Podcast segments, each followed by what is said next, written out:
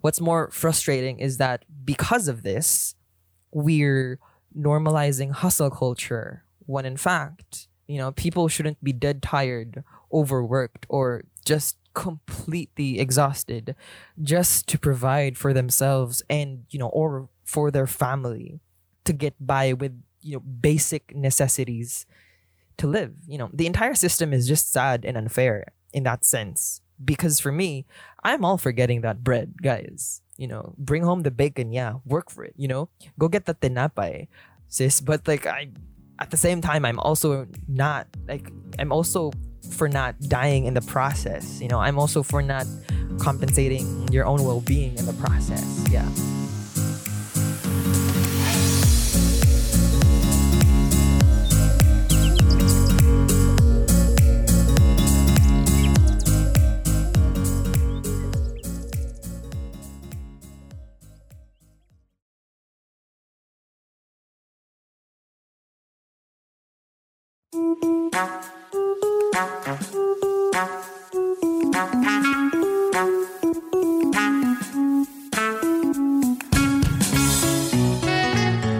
Everyone, thank you so much for having the time to listen in and welcome to the Kamustahan podcast with Pax the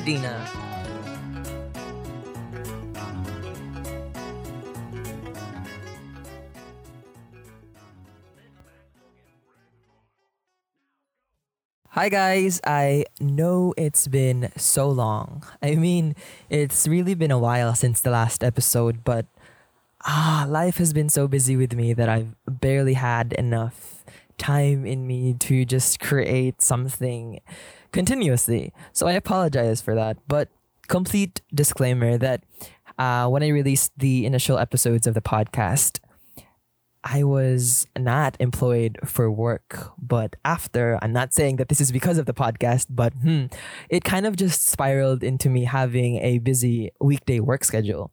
So suddenly I had all of these weekday itineraries that I had to focus on. And honestly, uh, I'm so happy and grateful, even if the initial adjustments and imposter syndrome surprise surprise. Kicked in the first couple of weeks. Since you know you're still you're still getting the hang of it but now it's more of me fully getting things and understanding how things are done in this industry. For those who are interested to know i'm currently in the advertising industry working with an amazing team. Ideating content from conception to execution for a lot of local and international brands. So I don't want to delve too much into it, but I work a lot closely with all of their new and existing campaign projects. And yeah, I kind of just slowly fell in love with the whole storytelling process. It feels all natural and I get to do what I actually enjoy, which is more than what I could have initially imagined or asked for when I first started seeking employment after graduation now what i'm doing is it's more of me writing concepts and creating big ideas for them. But as far as i'm concerned i eventually want to get into the visual side of it since i moonlight a lot as a graphic designer slash art director. I mean that's a big bold claim right there but you know these are just what i do in my spare times.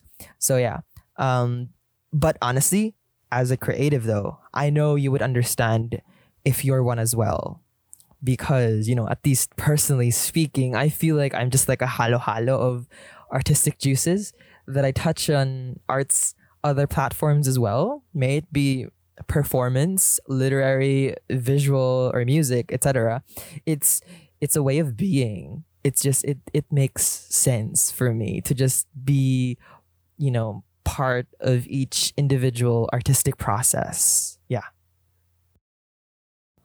now, for this specific episode of the podcast, I think it's very timely to discuss self worth and value since I am part of those fresh batches of young people who are just starting their career.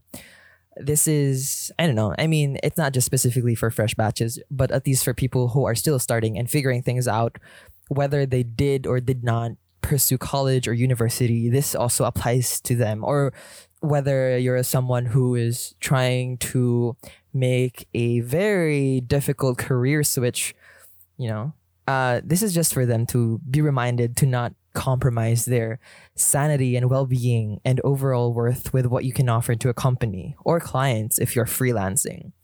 I just feel like a lot of people in the same boat as I am, may it be for their personal decisions or not, you know, aren't being treated or compensated for the amount of value they hold or work they can do or are doing in their own respective companies or workplaces. I know that the purpose for, or at least of entry level jobs, is for us to ultimately grow and get experience that is entirely different from what internships can provide. I mean, for example, I remember during my own internships, because I also uh, interned within the advertising industry, I can honestly compare the difference in the amount of work I did back then to what I'm doing now. Like, for example, back then, I also worked under a team that handled brands, but the responsibilities assigned to me were more supportive than huge and that is completely understandable as you don't you don't really want to you know shock yourself in the process of something new especially you're still a student so the entire point is for you to learn and observe and just get you know as much information you can from that environment as much as possible. But my point is the experience is different when you're actually in you know working. But then again i just hope that people remind themselves to not be taken advantage of or at least know when it's happening that it's still okay to stand up for yourself and ask for what is right fair may it be in terms of your workloads or the amount of compensation you're given or just even if it's just generally how you're being treated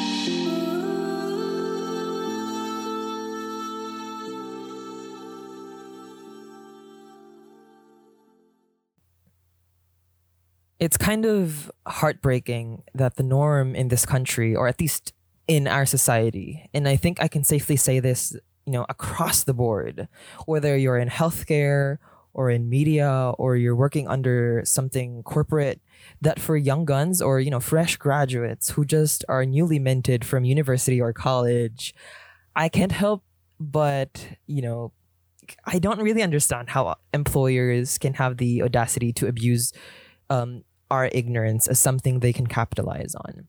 Just because we more oftentimes than not can't say no because we need this job or we need this experience or you know this is how it's been run for years and years. We just have to suck it up until you know a year until we move on to our next job. I hope i'm not the only one finding issue in this. I mean it's natural that you have to prove yourself and show what you've got to offer after getting that job offer but for them to ask more than what is initially agreed on without proper compensation or you know even if it's not directly stated on the contract well that doesn't sit well with me can't you know people understand that I've got my own personal dreams and goals to reach, you know, or I've got my own family to provide for. This is why I get so riled up whenever I talk about career oriented equal opportunity for all. So, what I can say as advice, and I know that this point may come from a privileged mindset, as so many people have don't really have a choice or like a say in this because they need to sustain themselves. But I hope that we remind ourselves that our work life career should normalize. And when I say normalize, I put so much emphasis on it. So bold, italicized, and I, you know, underline it. Normalize healthy working environments if it isn't, and if you can, please find something else. Please find something better. I know that there are so many companies now that are very progressive in terms of um, dealing with their employees and giving them super healthy working arrangements and compensating them because they're worth or because they deserve it. So I hope you guys look into that and uh, think if you're really in the right you know place or track in your career to add to that, I don't think that um, ultimately our wages in the country aren't even sustainable anymore. This is this is a little trivia, but did you guys know that the entire premise of minimum wage, when it was first created or um, enacted or put into um, put into practice way back then, was for people on the lower end of the income spectrum to still be able to live by with necessities in life. So, um, basically, when you were earning minimum wage, you should have been able, you should be able to pay rent on time, period. Buy groceries, period, and pay your bills at the very least, period. But honestly, now I I can't confidently say that I can actually survive for more than a month living on minimum wage. Rent alone takes a huge chunk of it. And I don't think it, you know, unless you're living in a box, a literal box, rent is so expensive. So, what's more frustrating is that because of this, we're normalizing hustle culture when in fact, you know, people shouldn't be dead tired, overworked, or just completely exhausted just to provide for themselves and, you know, or for their family to get by with, you know, basic necessities to live. You know, the entire system is just sad and unfair in that sense. Because for me, I'm all for getting that bread, guys. You know, bring home the bacon, yeah, work for it, you know? Go get the tinapay, sis. But like I at the same time I'm also not like I'm also for not dying in the process. You know, I'm also for not compensating your own well-being in the process. Yeah. In in correlation to this, this is also the reason why people do a lot of odd jobs and sacrifice their overall health and well-being for that extra cash. And this is just another point and I don't really know how to contextualize all my feelings knowing that we allow ourselves to further be ex- exploited for our skills by first world countries who are only outsourcing us because the amount they'll be paying for is considerably cheaper than what they'll pay for if they hired someone from within their country. And even even then guys, people latch onto this because what they'll pay for is you know what they'll pay us i mean is still higher than what we can earn in this country. So just think about that for a hot minute. Like are we so used to the abuse and trauma that we just settle? And magpapapi na lang ba tayo habang buhay just because we don't have a choice or just because that's how it's been done for years and years? Of course not. That's not something that, you know, we don't deserve this kind of treatment. And that's why I hope people become more aware and be more firm about stand, you know, when it comes to standing up for themselves.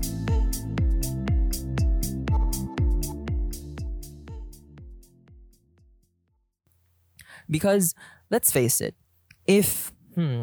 I hope I don't offend anyone when I say this because this is very general and stereotype, but this is also the real talk right here. If you don't initially come from an already wealthy family, it's so hard for us regular citizens to climb up and have a better chance at life to provide for ourselves and our families. If if you don't come from a family of already doctors or lawyers, the chances or you know slash opportunities aren't equal given also the underlying issue of connections connections connections you'll only get as far as your connections which is really whack because we deserve more. And this is this isn't how it's supposed to be done and you know in an ideal world or society. So i wonder my question is i wonder how long it'll take for us to reach a state where everyone can enjoy and live life without dreading well they get well you know where they they'll get the money to pay for this month's bills or pay rent or buy food. Statistically speaking socialist countries who actually provide for their citizens have the happiest recorded people in the world. I mean with universal healthcare a government that enforces pro people and pro pro poor policies that always cares and works for the people first, it shouldn't be that far off a dream for us as well. Why can't we have the same experience as well? What what is stopping us, you know? I mean, can't we get with the times? I mean, didn't we get the memo? I mean, catch up naman tayo. I mean, I I for one do not want to be left behind. And I say this for, in behalf of all the people who are being left behind as we speak because they're not given the same set of opportunities and chances, you know, as other people are. So yeah. That's why that's why I hope we also don't diss on people who choose to go and work overseas or abroad sometimes you can only is so much and the bills are piling up and you have debts to pay and your siblings are going to be in college and inflation is waving at you and all these factors contribute to it i've known so many stories going how they wouldn't have chosen to leave or go away if only things weren't as difficult or hard in this country. I mean for many of us if you family is family and in this time especially it's so risky to leave them behind especially in this pandemic. I i i for one you know i don't really if i could and if i could have a good life here i wouldn't you know decide to leave other than for the the point of self exploration and adventure on my own.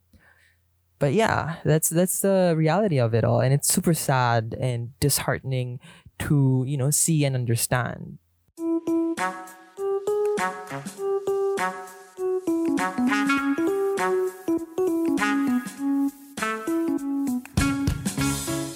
I just want to give everyone a big, big thanks for making it to this end of the podcast. I know it's been a long time coming, but I'm gonna try my best to be more consistent with the way I make new content. Still, no pressure though. I hope you guys are doing great with whatever you're up to. Again, thank you so much for all the support, and you are all the reason why I'm doing what I'm doing. So, I'll see you guys next time on the Kamustahan podcast with Pax Ladina. Chao.